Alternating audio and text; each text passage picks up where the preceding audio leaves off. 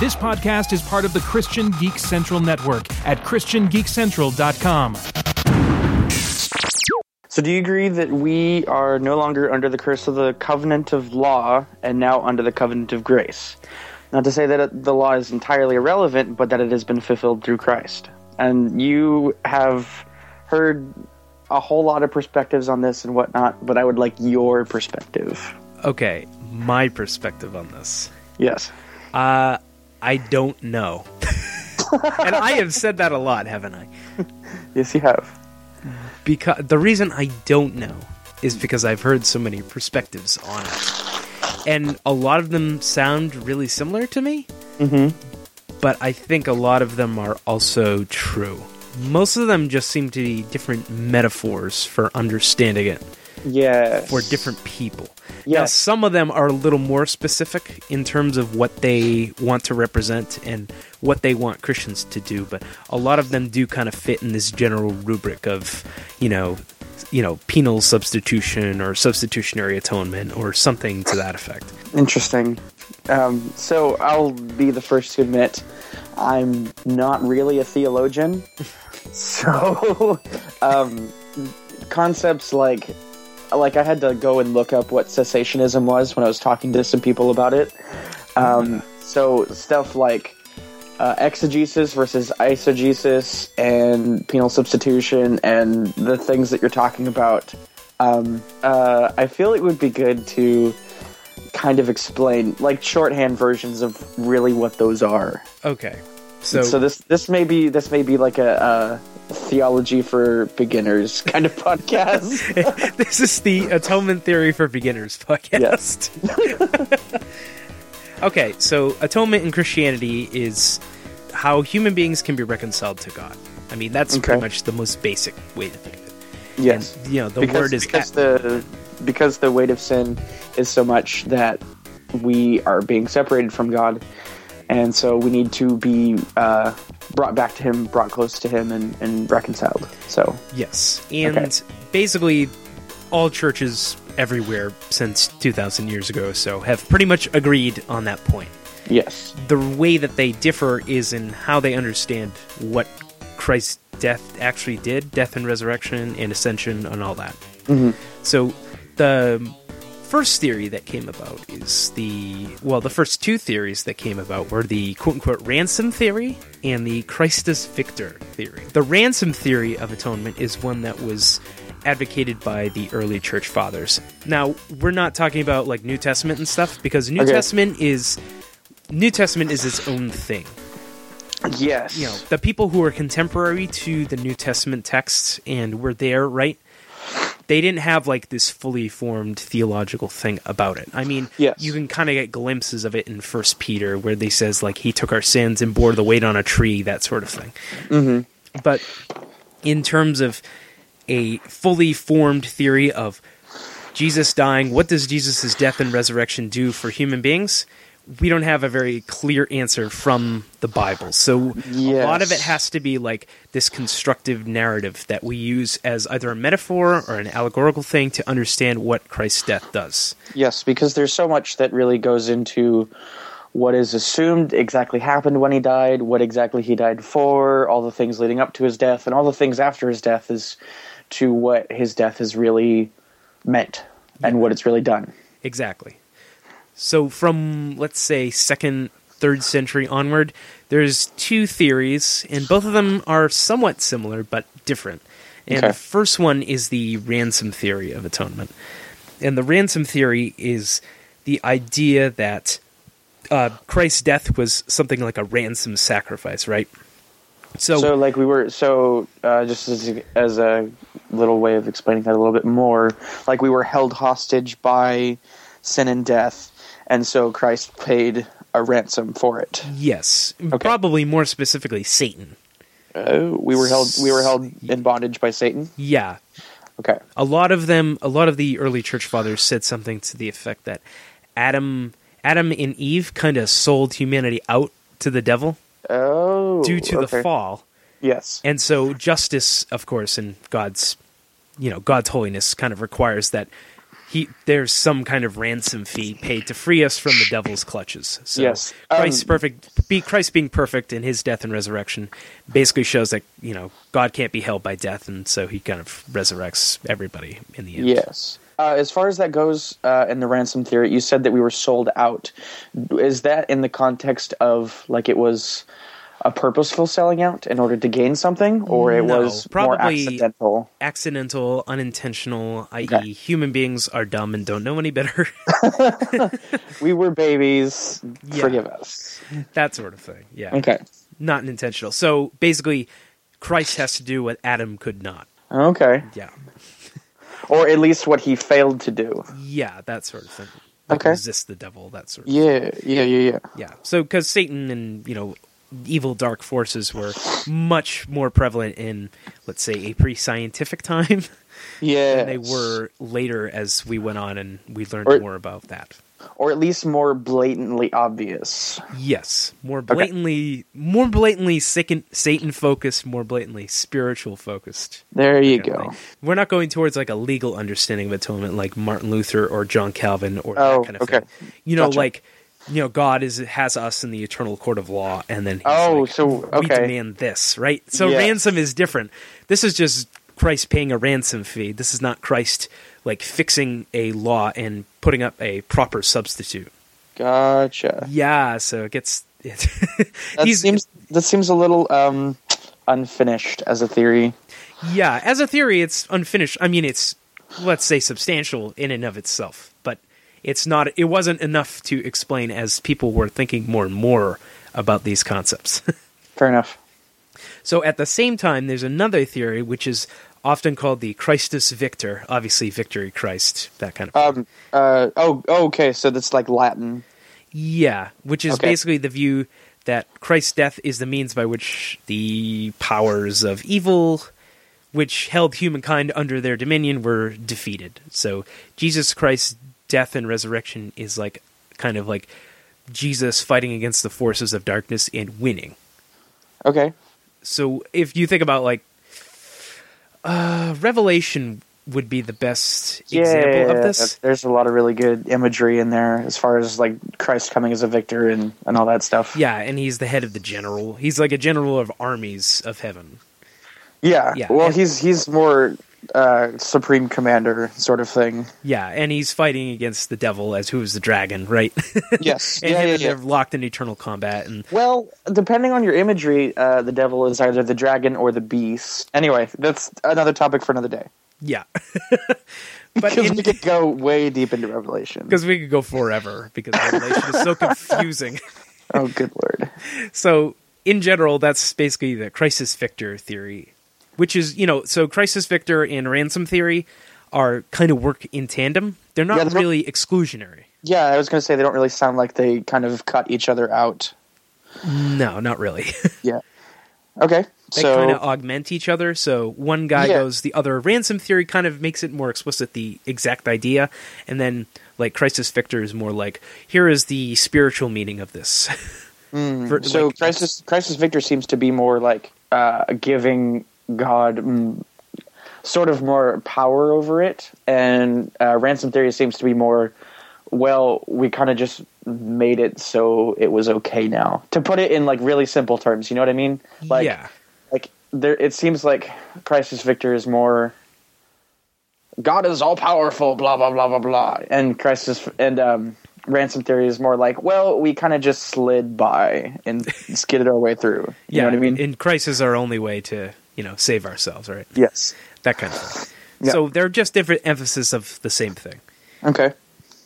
Now, a theory that gets more, well, complicated, to put it simply, is This the, is theology. Everything's complicated. Yes. This is the one that is a little more out there, and I would say controversial, at least as it stands in the modern church demographics.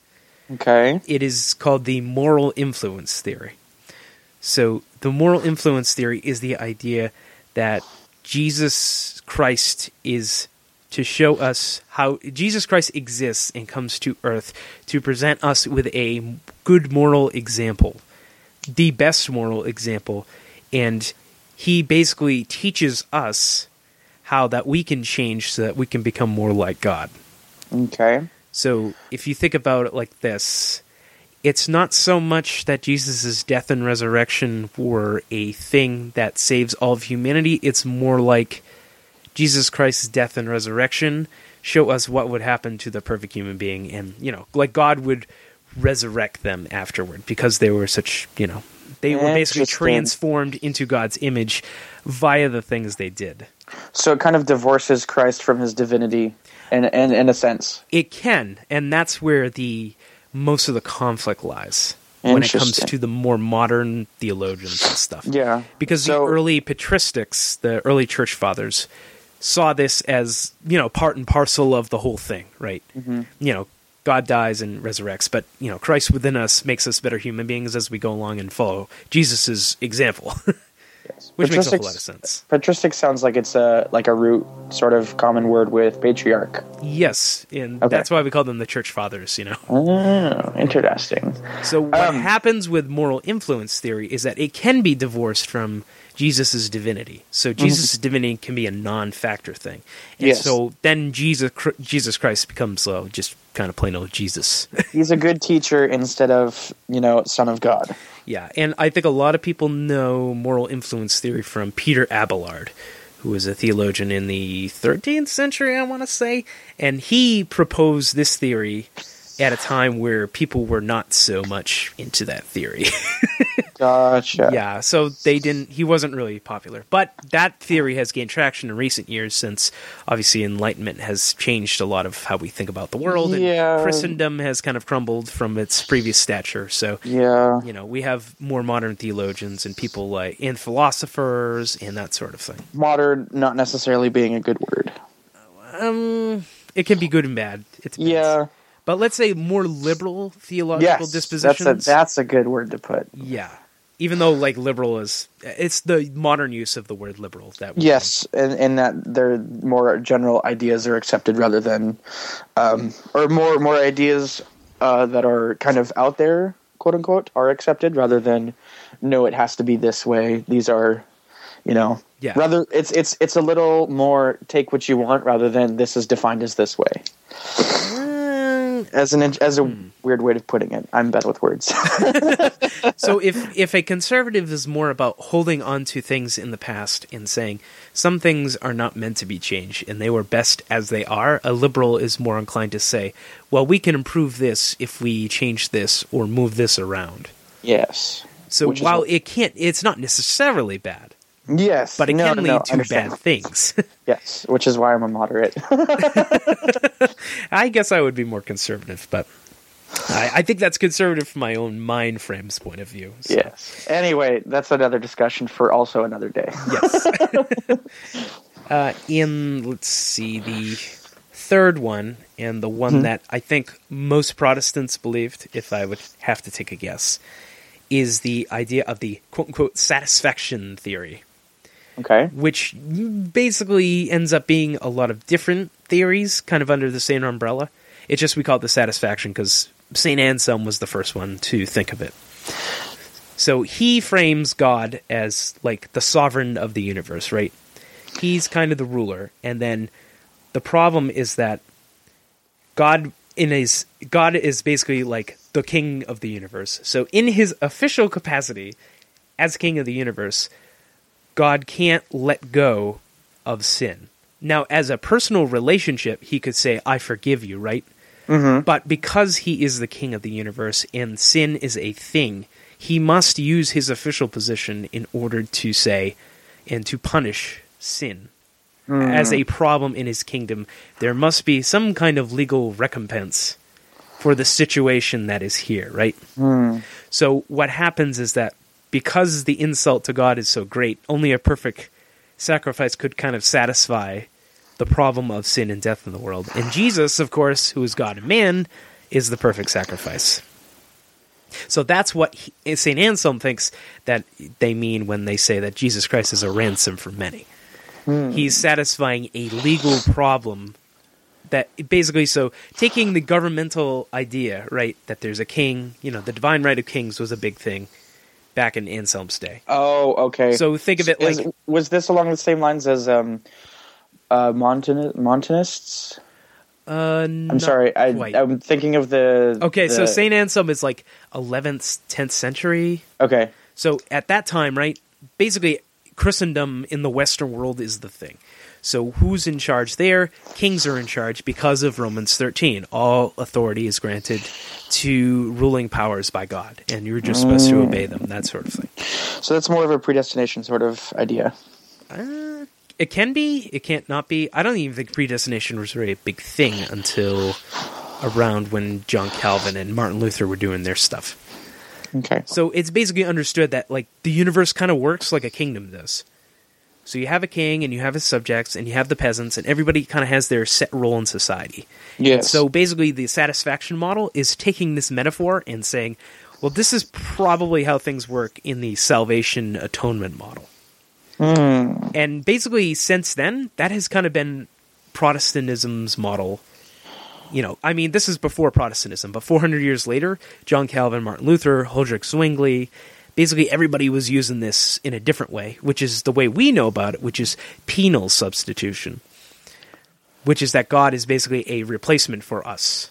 Okay. Which is slightly different than being kind of like fixing a legal problem.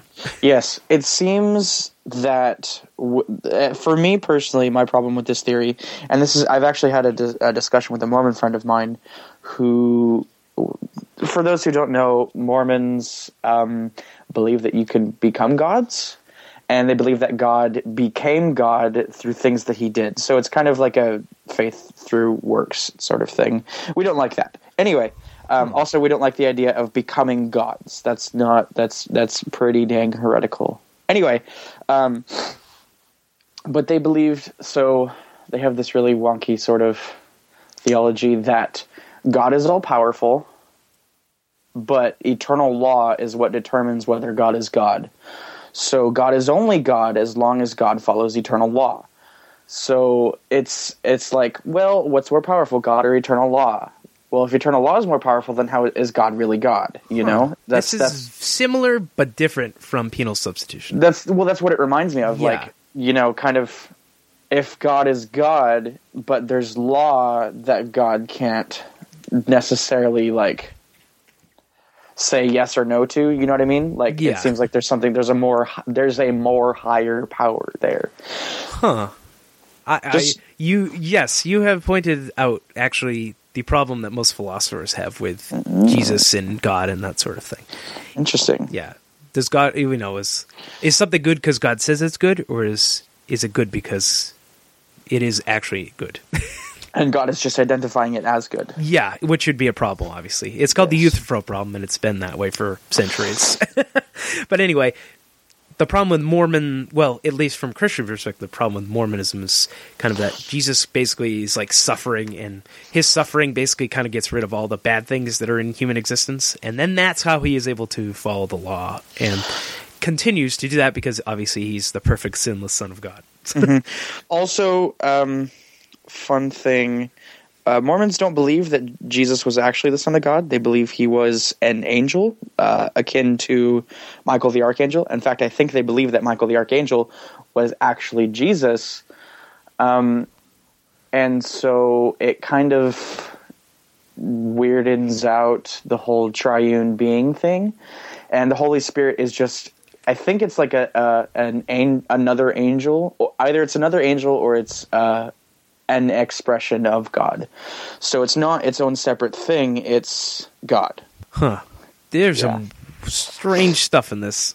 I'm not sure how accurate this is, but... uh, I, I I would definitely not call it accurate. It takes some mental gymnastics yeah. to get there. I don't believe in the Trinity concerned. either. I think they believe mm. in Jesus Christ and Heavenly Father, who are two different things. Yes, they are. Yeah. Um, Jesus, Jesus Christ was the man... And he was also the angel, but he was not the Son of God.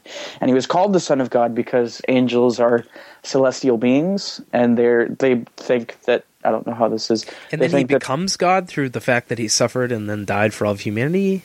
I haven't gotten that far. Uh, I don't I think. think that he actually becomes God. I think that he's just a paid sacrifice, and he can do that because he's a celestial being, not a human being. Oh, okay. Well, that makes sense, I guess. Yeah, not really, no. Okay, from our perspective, it's weird, but Mormons, yes. you know, it's a whole different theological thing taken yeah. off of, yeah. Anyway, where anyway, the heck moving were we? On. We were um, on penal substitution or something. This was tenth century, twelfth century? Okay, we were on Saint Anselm and the penal substitution. Yes, that. Okay, so what happened? No, satisfaction theory. Oh, okay, okay. Continue. And what happens in satisfaction theory is that basically... broadly speaking, we end up with a bunch of different theories underneath satisfaction, which include penal substitution, the governmental theory. They're all kind of just metaphors for a similar thing, which is yeah. basically a legal procedure happening in spiritual terms. It more talks about the law rather than like God is a certain way. Yeah. It's, it's it's more about the law than it is about God. But God's sacrifice basically abolishes the law or and or fulfills the law, or however you want to phrase it. Exactly. So you end up in the same place no yes. matter what.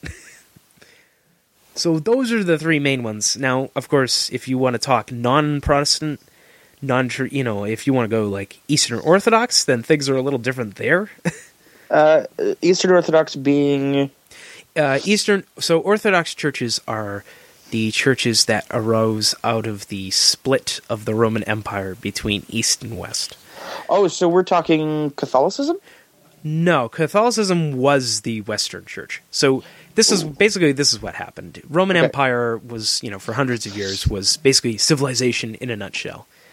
But at a certain point in time, due to exterior forces and fighting, the two parts of the empire separated. So approximately from where the modern-day Istanbul stands, which was originally called Constantinople after Emperor Constantine.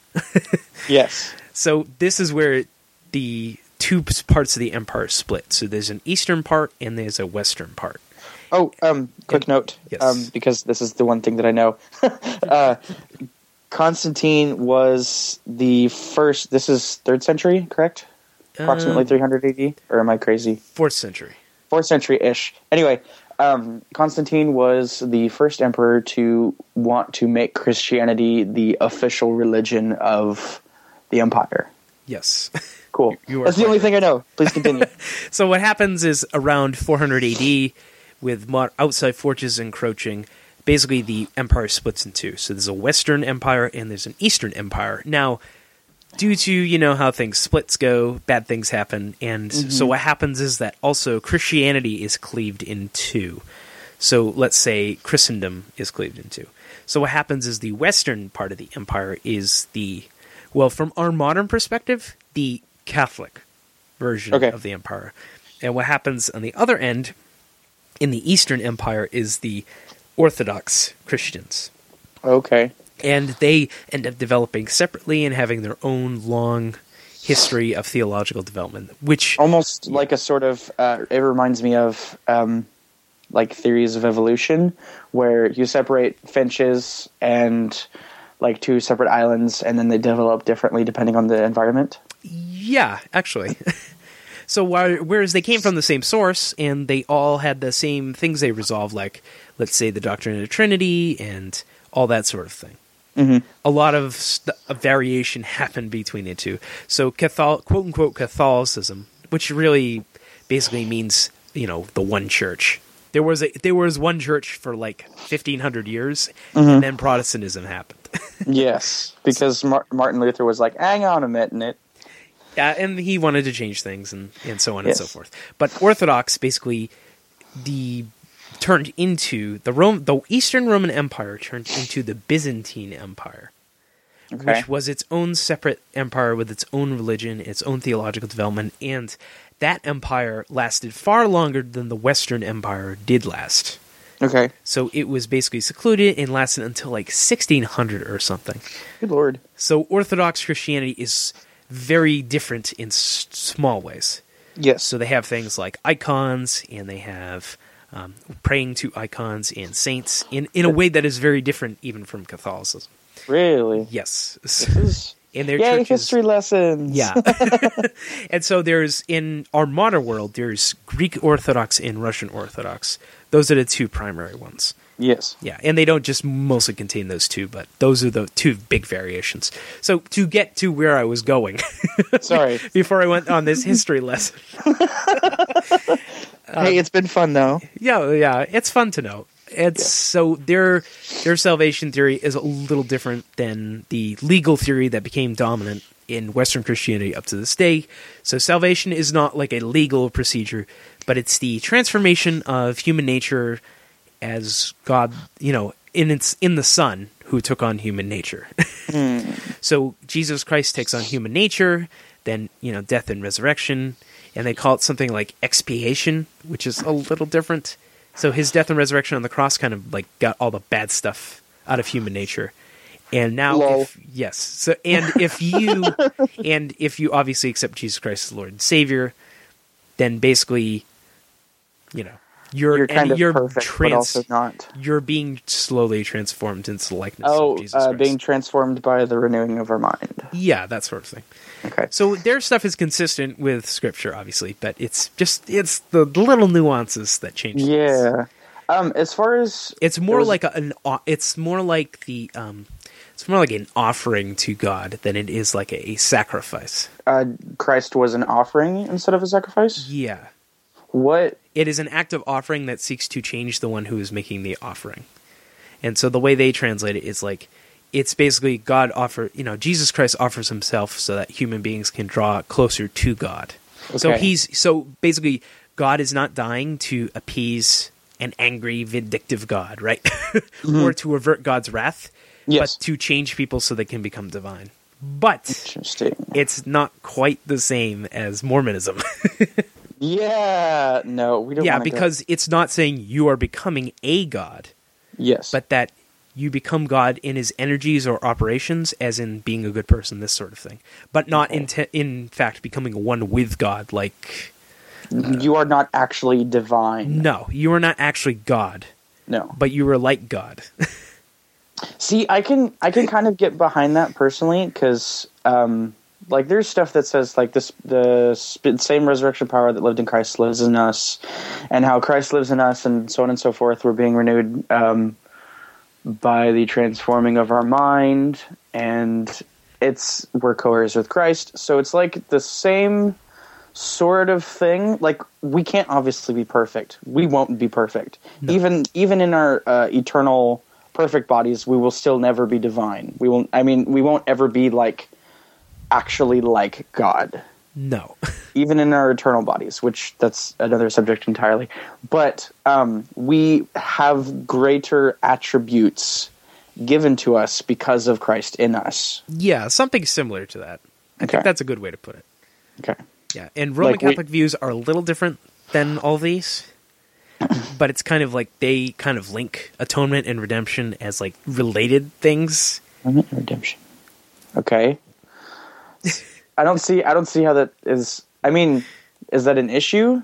Um, not really. You know what? Yeah. To be quite honest, uh, Catholicism is really, really similar to what Protestantism was when yes. Martin Luther was criticizing the Catholic Church for being more like Catholicism. Oh, okay. So, if you read Martin Luther's ninety-five Theses, yes, over those four hundred years, the Catholic Church basically did all those changes. At one hmm. point or another.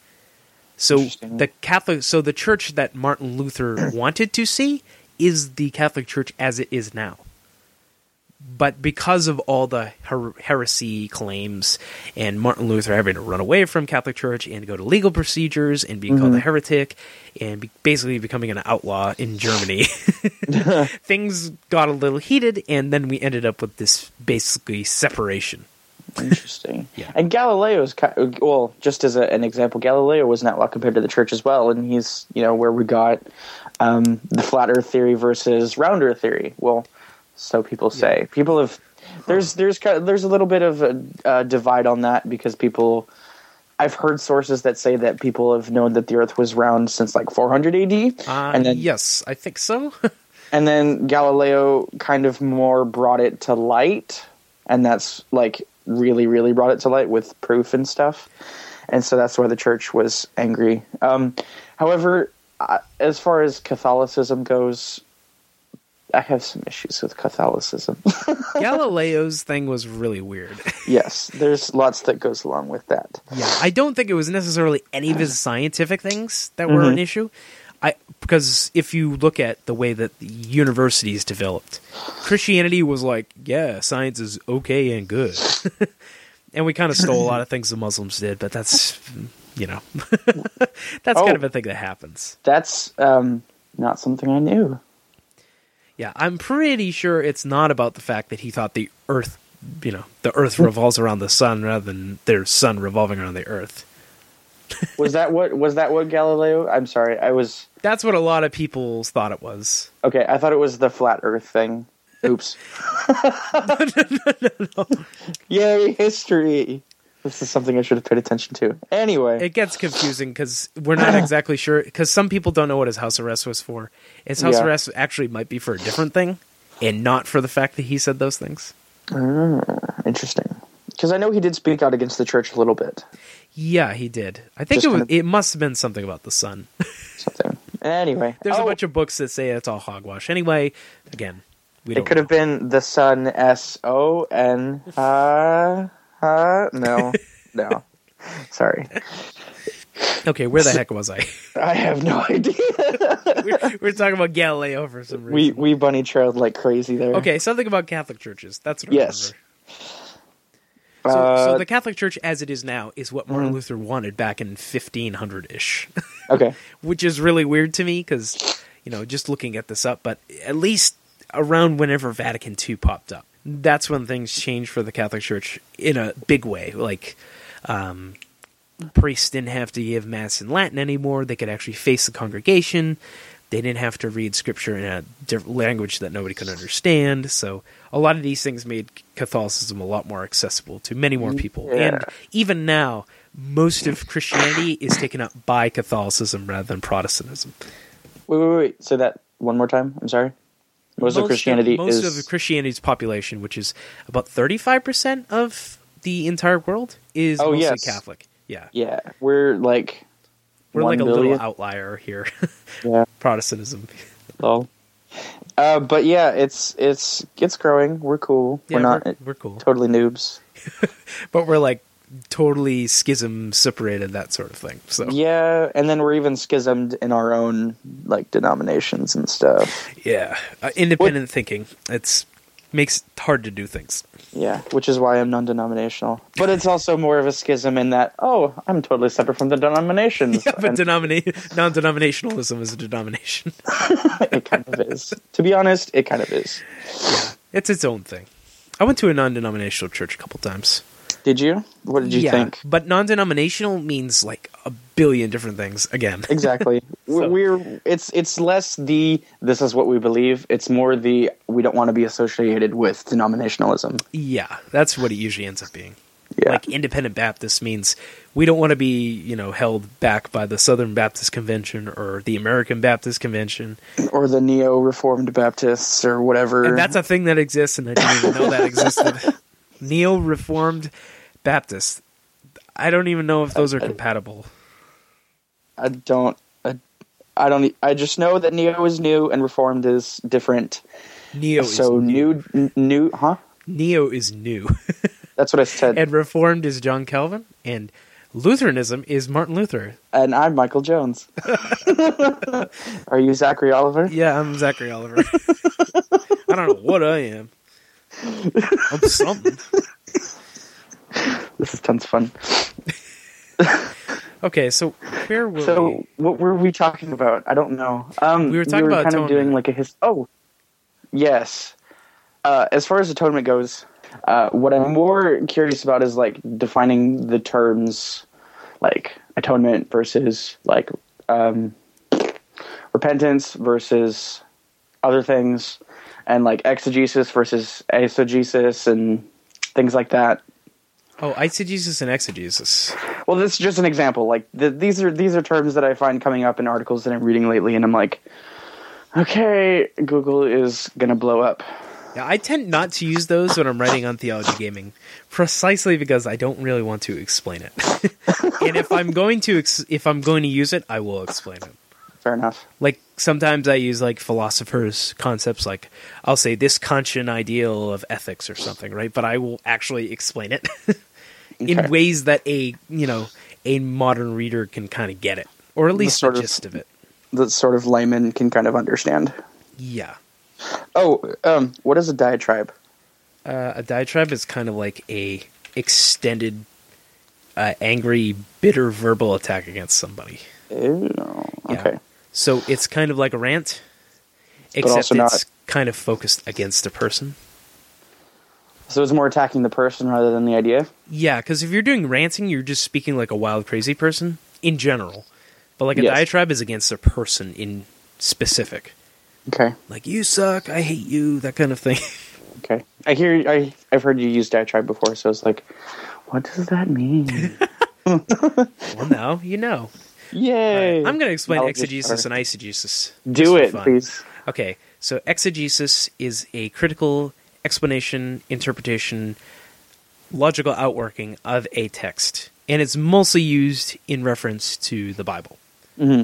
So it's a critical explanation of a text. So what does this mean, right?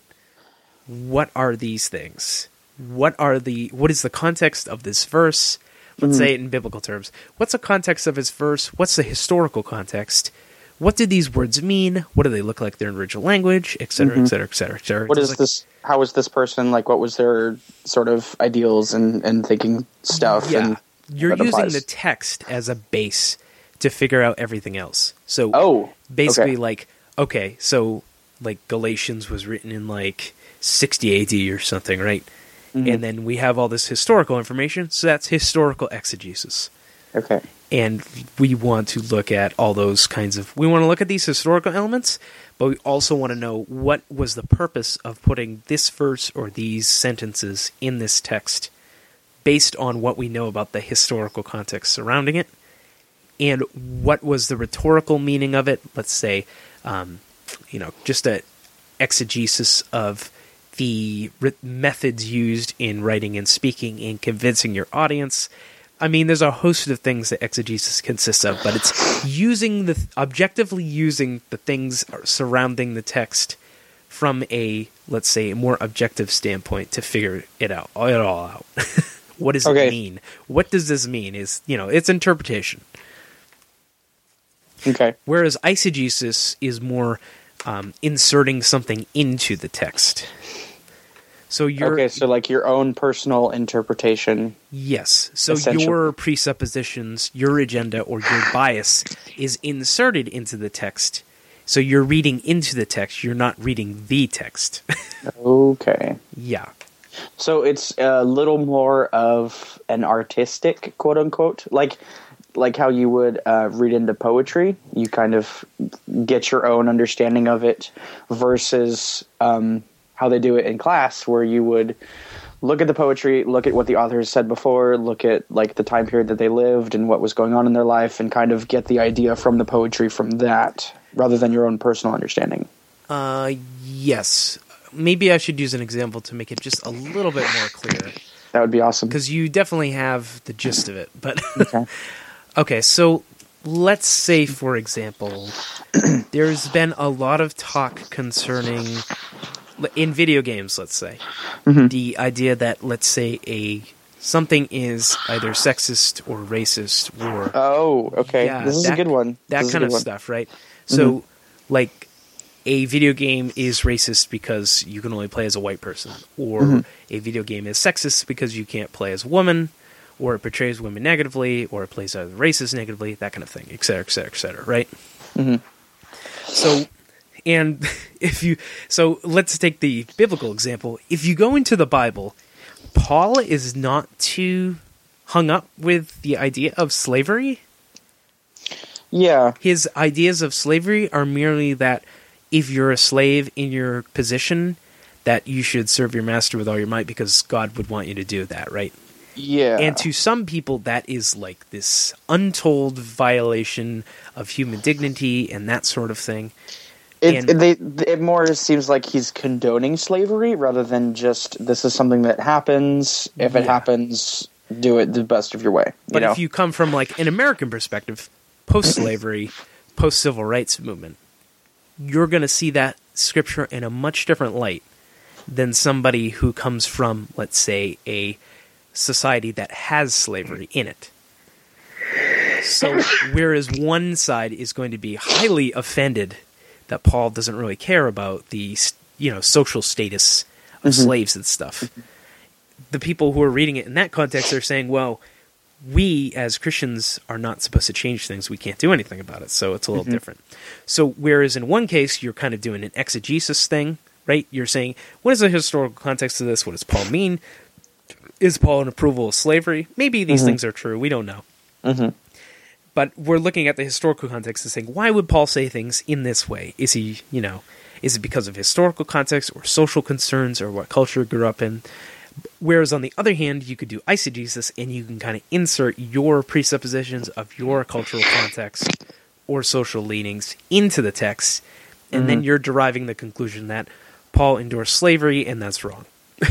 uh, so that's how a lot of... Um I've heard the argument said that the Bible is a patriarchal book in a negative sort of sense, and then they view patriarchy to be like this really great sort of overarching, almost like, you know how the Freemasons are um, yes, kind of yes. linked with the Illuminati, and yeah, how the Illuminati kind of is like this greatest evil sort of behind-the-scenes organization. That's the patriarchy. Um, and so this, the, I know, um, the you Bible describe is it in such negative terms. I'm sorry? You describe it in such negative terms. Well, that's how they view it. That's the point I'm trying to make. They view it in such like, this is the worst thing ever. This is the greatest, you know, um, what's the word I'm looking for? Like, oh, oppression. This is the greatest oppression possible. Blah, blah, blah, yeah. blah, blah. And, uh, for context, these people consider themselves feminist. I'm not going to touch that subject. No. I'm just trying to make a point here. We touched that on a different podcast, and we're going to leave it alone. But, as many other things. Yes. Um, but anyway. Um, but all said, that basically, eisegesis is reading into the text with your own presuppositions and biases already yes. applied to it. And that's how you get to, let's say, conclusion about the idea of social justice, which are not two words that appear together in the Bible, that kind of thing. That doesn't mean they're bad necessarily, right? No, no. But it does mean that you're doing something different, and you shouldn't claim to be doing exegesis. Yes. Mm. Now, now, which method is better? Eh, we don't know. A lot of people think that iso, um, I'm sorry, iso is... Eisegesis. I... One iso uses Jesus. X, one uses an X, and one uses an S. No, I know. Um, uh, they're so similar, it's hard not to get the terms mixed up. Um, exeg- exegesis is uh, within the time period, and eisegesis is your own biases. Yeah, well, the objective information surrounding... Well, exegesis is basically the text. Okay. Yeah. This okay. is what is in the text, what does it say? Mm-hmm. Whereas eisegesis is... Your own opinion. What, yeah, reading into the text. Okay. So I know many people, as far as the Bible is concerned, say that exegesis is the only way to read the Bible. It's not, because even though it says many times that like God is personal and stuff like that, um, at least as far as I could be crazy. No, no, anyway. no it does. It does. Okay. Or it, at least it implies it, it implies that, that yes, personal relationship implies, with Jesus yeah, Christ. Again, yes. like imply is really kind of just vague double speak for it doesn't really say directly, but it really like leads heavily towards it. Yes. Um, anyway, so exegesis is the only way to do it, and you can't. You if you're doing eisegesis, you're a heretic, and uh, so trying to get your own sort of reading out of the Bible is not good, and you can only try to understand what these people are saying from the time period and the social things surrounding this, and whatever else the text says. That would, yeah, and most people like to call it the, uh, what is it? I'm thinking about evangelical circles because this is where I come from. Uh, it's the historical grammatical method of biblical okay. interpretation. Okay. And so eisegesis is the more free form kind of way. Yeah. Hmm. This was originally going somewhere, and, and now we I missed it. Yeah, it's okay though. This has been fun. Yes, of course it is. Theology um, is fun. Theology is fun. I do love theology. I'm just very, very unlearned. You don't have to be learned, really. Well, when people are using terms and stuff, and they're talking about time periods, and they're talking about like this concept versus that concept, and being that I'm non-denominational, people talk about like Neo-Reformed Baptists and evangelicals, and um, how M. Josh is a charismaniac. He's a. I get that, but he's like a, a Messianic Jew almost. I think he said that at one point. I think um, he has affiliations into. Yes. Um, what do you call it? Not Messianic Jew leanings, because if you're a Messianic Jew, this is like an entirely different thing than being a Christian. Yes. No, I understand what you're saying. You know what I mean, though. Like he I has know what you mean. Jewish sort of uh, like he likes the way that like Jewish religion functions. Yes. Yeah, there's a lot of things about caring for the poor and, you know, the law and the way that, like, tradition and ritual function in Judaism. Tradition. Yeah, tradition. I mean, yeah. They're very interesting. Sorry. And Josh finds a lot of meaning in those, and that's... Yes. That's, and I don't blame him for that. But, no. like, so, like, denominations, I'm... It's all kind of a big question mark. I know there's differences. All I know is I don't really care. Well, like I but care. It's, it's I care good for the to sake, know. No, I care for the sake of discussion, um, but I don't really care as far as I treat you differently, is more what I mean. Yeah. It's good to know, though, because a lot of this is just stuff that will come up at one point or another. Yeah. Some conversation with some guy. Like right now. Yeah, like right now. Because there's a quiz later. Yes, this is how this works. Um, so... Because I, I feel that this gives a little bit of good background to the people discussing. What is, and this is a very big question, what is an evangelical? Or better better defined, what would you describe yourself as, and what does that really mean as far as different concepts versus other denominations? Um, well, I am not an evangelical, I don't think. Okay. Although I definitely have grown up in Baptist evangelical churches, because those are the ones that are closest to what I think, but not maybe. Okay. It's very complicated. Part of it is your born bias, you know, like the yeah. area that you grew up in, you have a little bit of bias towards that. I do. Yeah, I do. We all do. It's normal. That's okay. That's how I, life You works. know, because I... grew up in a Baptist church, and then I was in another Baptist church, and then I was in another Baptist church, and then I was in another Baptist church, and then another. So, good Lord. So they're all Baptist churches, and sometimes they call themselves evangelical churches, but they're Baptist. Did you ever get baptized in a Baptist church? And if you're going to ask that question, I'm going to answer truthfully, no. Really? I have not been baptized. Baptists don't do baptisms. Oh, no, they do. I I'm just kidding. haven't been baptized. I was, I was just joking. Wait, you haven't been baptized? Yeah, there's a bunch of complicated reasons for that, if you oh. would like to know. I would like to know, but maybe that's for a more personal discussion. Yeah, that might be. But anyway, to move on to evangelicalism. Ugh, I hate just using that word. It's awful. Just say Baptist. Baptist. No, well, evangelicals and Baptists are different. Slightly. Okay. Just All slightly. Right. All right. So, okay, evangelicalism is basically that the centrality of the gospel consists of salvation by faith in Christ's atonement. And by atonement, they mean substitutionary atonement. So, you know, Christ's death is a sacrifice for all humankind, mm-hmm. and save, death, resurrection, that sort of thing.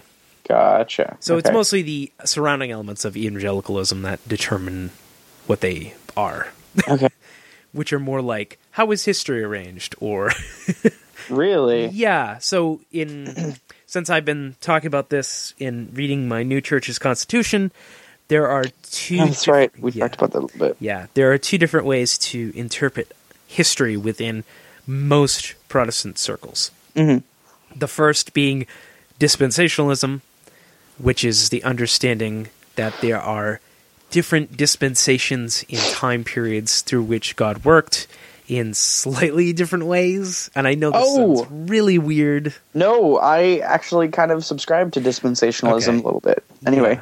Yeah. So there's, yeah, I mean, obviously, a lot of how dispensationalism is, is that there's a forward movement of history in these dispensations towards the eschatological end times, which are futurist interpretations that was, of Revelation. That was a big word, by the way. What? Eschatological. Oh, yeah, sorry. You know what? Eschatological is just a thing I, I know about, and it's not even a word that the dictionary uses.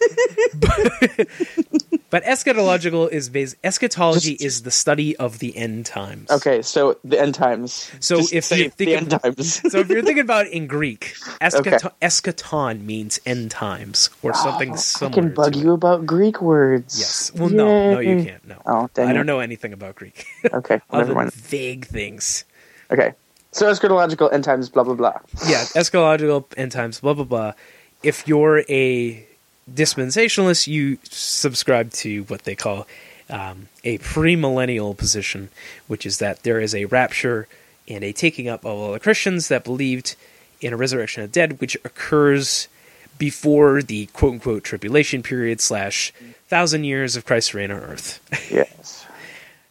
Okay, and that basically means that The, you're a futurist interpretation of Revelation, which means that you interpret Revelation as a, oh, as having not already happened. Yes, so I whatever. I don't understand the other idea. So Revelation is basically a very incredibly cryptic document about what is going to happen in the future. uh, I don't know if even John the Revelator knew what he was talking about. Yeah, so so this is dispensationalism in a nutshell. The other one is covenant theology, which is more Reformed and that sort of thing. What is it? It's uh, is it called covenant theology? I'm totally going to make sure. I'm I'm not the person to ask that question, actually. Okay, you know what? I'm going to stall. Wikipedia will have the answer. Your thing. We'll just cut it here or something. Okay, so it's basically covenant theology is a flow for understanding how the Bible works. So if you think about the Bible as a history book, if you want to look at it that way. The Bible is a document of God's covenants with different people through different times in history. Okay. From creation to fall to redemption to consummation. So there's three overarching covenants of redemption, works, and grace, that kind of thing. Redemption works. So it's, you know, like the legal understanding of substitutionary atonement and possibly penal substitution kind of works in covenant theology too. Okay. Okay. Yeah. So, of course, covenant theology, you can also be a, what do you call it, postmillennialist. Oh. Which means yeah. that you think that, you know, basically that things have already happened. Not that they've already happened in Revelation. I thought, wait, wait, wait, wait, wait. That's not, that's not postmillennial. Wait. Is Postmillennial that is that we're living in the either thousand years, which, you know, Lol. we don't know whether that's an actual time period or that history is ascending towards a period where, you know, basically Christianity dominates the earth, if you want to think of it that way. Oh, and as far as um, the reason why that we don't know if that's an actual time period is because in the Bible it says elsewhere that to God uh, a day is like a thousand years and a thousand years is like a day. Yeah, and exactly. In the book of Revelation it talks about specifically a thousand years, but elsewhere in the Bible it talks about different time periods, and depending on how you want to interpret Uh, the book of Genesis, that could be thousands, millions of years. So that's where we get old world or old earth versus uh, young earth creationism and stuff like that. Yeah, pretty much. Because that's a that, that one verse, that one verse. Good Lord. So we're interpreting the scripture with other scripture. Exactly. And that may or may not be a good way to do it, but we've been doing it, so that's what we're going to do. I don't think that it's a bad way. I think I think if anything, because we all consider, most of us consider Scripture to be God-inspired, um, I don't think that using words that he's said to interpret other words that he's said is necessarily a bad thing. No, but you have to kind of, like, know what you're doing. Yeah, also it helps um, if you look at the root words of everything, because being that it's English from, like, Hebrew and Aramaic and Greek and stuff, uh, we don't always have perfect, like, direct, this is what the word means translations, because the word has multiple meanings. Yeah, and I will say, here, here is my little disclaimer, don't use the King James Version. Yep. Okay, yep, so yep, I, I know yep. that a lot of people in a lot of churches I like don't even care. King James. They like King James, and they like that stuff, but I think the King James Version is pretty notorious for being a translation of a translation. Yes. So, and actually, yeah. I feel like the King James, like, from a totally logical perspective, I feel like the King James is good if you like that sort of language, like for Shakespearean people. Oh, no, it's a wonderful piece of art that no, has sure. influenced human civilization. So, but the way that they translated things in that time was not as necessarily accurate as it is nowadays, because it's like we've grown as people, as a culture, as a world. We yeah. understand each other. People translating from Greek and Hebrew to Latin and then to English. So oh, good Lord. Something is bound to be lost. I didn't even know it was that bad. Yeah, it's pretty bad. That's okay. That's where you get Lucifer from, too. It's not in any other Bible translation that I can Really? Find. Yeah, because they translated Morning Star as Lucifer, so that's where you get that.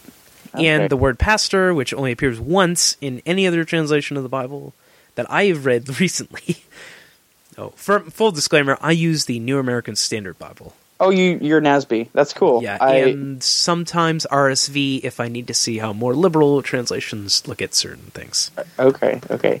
I do King James. I do N K J V, which is New King James. I do N I V, New International Version. I do N L T. Oh, new... I don't mind N I V either. Okay. Yeah. Uh, new Living Translation is N L T. And then there was... Uh, I do N A S B. And then uh, E S V is cool, which is English Standard Version. Um, yeah. I think the best thing to do with translations is use multiple translations. Yes! That's why I use so many. Yeah, because they all have weird quirks.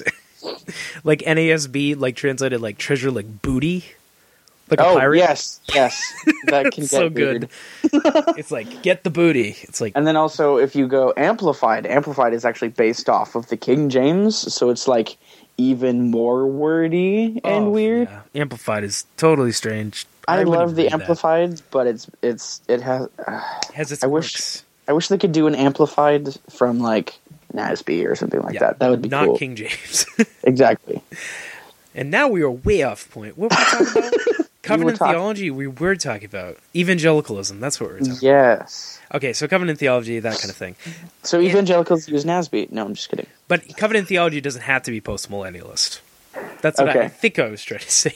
Okay, okay. It doesn't have to be postmillennialist, but um, dispensationalism has to be premillennialist. Oh, can you... Um define since we've defined premillennialism, can you define postmillennialism? Postmillennialism is the idea that the thousand years are now, and that we are From. ascending in history towards, you know, the end time and when Christ returns. So. Yeah, it's it's um, as far as thousand years for postmillennialism, people don't really define as to when that thousand years began or when the tribulations happened, quote unquote. Yeah, if there um, are any tribulations at all. Yeah, and it's funny with Revelation because the way that Revelations lays out all the tribulations and what whatnot, it seems to be premillennialism. Uh, like there's going to be the quote unquote rapture, then tribulations. Uh, somewhere in the middle of that with the Antichrist, quote-unquote, and the false prophet, quote-unquote. Um, and then at the end of seven years, quote-unquote, seven days, whatever you want to call it. um, I've I've read too much of the Left Behind series. Anyway, um, then Christ comes back with a sword proceeding out of his mouth and killing people and stuff. And yeah, it, yeah. Metal Jesus. Metal Jesus for the win. And so that's that's premillennial, and I think that's mostly a American thing as of now. Yes, and it's also one of the most, as far as I know, and this is Mike Jones' opinion, this is not fact. Um, as far as I know, uh, premillennialism is the most widely accepted understanding. Yeah, in most American churches, for sure. Okay. But postmillennialism is... pretty much there. It's, you know, I mean, these are just different opinions of what's going to happen that we don't know much about from a cryptic book that we can't really understand with any yeah. certainty. But, yeah, we do. And there's actually one other one, which is... Oh, mid... Or no, amillennialism. it's there's an A in front of the millennialism, which means those people don't believe there is any millennium at all. What? Yes, let me look this up. I How? knew. Yeah, there we go. Amillennialism, the rejection of the theory that oh! Jesus Christ will have a literal oh, thousand-year-long physical reign on earth. Oh, that bothers me so much. Um, so the number of thousand years is a symbolic number. Yeah, which makes sense because, you know, the Lord, uh, elsewhere in Scripture it talks about how many times should I forgive my brother? And um, I think it was Peter who said, is it seven times, Lord? And Jesus was like, no, it's seventy times seven. And he didn't literally mean four hundred ninety times. It was more to give an understanding of as many times, period. Always forgive, period. Um, yeah. So going along those sort of lines, it could be that the thousand years or seven days or whatever is really not really defined. Because elsewhere in Revelation it talks about... Um, a time times and half a time in a specific, like this is a an actual time period.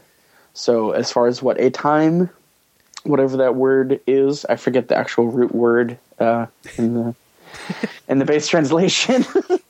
um, it's it's it's all very cryptic, and that's why there's so much debate about like was Earth like. Is it an old creation, or is or is it old Earth? Is it young Earth? Is it, you know, amillennialism? Is this really a thing? It's a really cryptic document. That's why so many people disagree on all this stuff. Yes. So in terms of Revelation, my official opinion is I don't know. Yep. That's about as accurate as you can get. Yeah. And I can hold an opinion, but I don't think that opinion would really be that useful to no. figuring out what exactly is the actual case.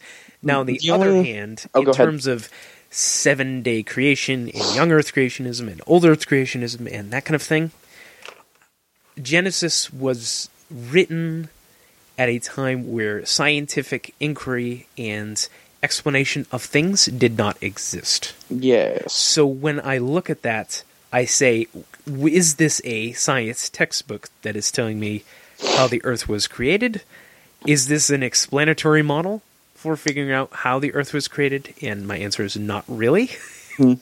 because it was written in a pre-scientific time, and that science is not necessarily the only path to understanding all there is about reality. Yes. So to treat it that way is really weird to me. No, I understand. And as far as that goes, um, I think... the best way you can, this is my personal opinion, best way you can go about it, take it as like poetry, not not like to be irreverent about it, but take it like a really nice story, and don't really think too hard about it, because it probably doesn't matter that much. Like, it so does, God did but it create, also doesn't. Did God create the heavens and the earth? Yes. Yeah. Do doesn't I know matter. how, yeah, but did I know how God actually created it? No. It doesn't really say. You know what no. I mean? I can't yeah. replicate the results in a laboratory no. and figure out the, how God created things out of a formless void. Yes. How does that work? Can I figure that out? Oh, and I have some interesting theories. Um, if you do want to take it, quote unquote, scientifically, uh, interesting theories about the the theory called intelligent design, which is like kind of merges creationism and evolution. So yeah, and that's yeah. really confusing. It's really fun, though. And also for another discussion. And it is not officially recognized. No. Wait, what? Well, by the scientific community. So Intelligent... Uh, okay. Yeah. Anyway. Well, because obviously you can't have, like, God being in charge of... No. Stuff. What? You can't have higher beings? Science is the only way. Yeah, it's it's called a... And on Wikipedia, it's called a pseudo-scientific theory. Good Lord. That's great. But anyway, you know what? It's like religion and science. You know, they're not really opposed to each other because they're dealing with different things. Yeah. That's always been my yeah. official opinion.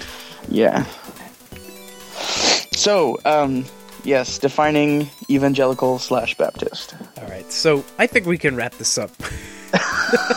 Fair enough. Unless you want to go on to something else, which no, I don't know. No, that's fine. Um, so you kind of defined... a lot yours of things? A little bit. Yes, you did. Yeah. Yes, you did. And I very much appreciate that. And I bet a lot of other people do, too. Um, so here's a basic thing about theology. Atonement, we did eisegesis, exegesis, and we learned a little bit about end-time things. And also history. And history, yeah. Lots and lots of history. There's a lot of interesting subjects in there. Definitely. Hopefully it'll been, make sense. This has been good. I feel this has been good. I hope this has been revelatory. Oh, Bible puns. Lol. All right, I think this is a good place to wrap it up, actually. Yeah. All right, so this has been Theology Gaming Something or Other, brought to you by Zachary Oliver and Michael, and Michael Justin Jones. Jones. Yay. Yeah. I keep using your middle name because it always appears on my Facebook. It doesn't matter. I, I actually have, funny enough, I actually have two middle names. So I just go by Michael Justin Jones because two middle names is weird. What's the other one? Methuselah? David. Oh, no. Well. You're funny. I tried. I'm not that old. More Bible puns. All right, see you guys later. Bye-bye. Bye-bye.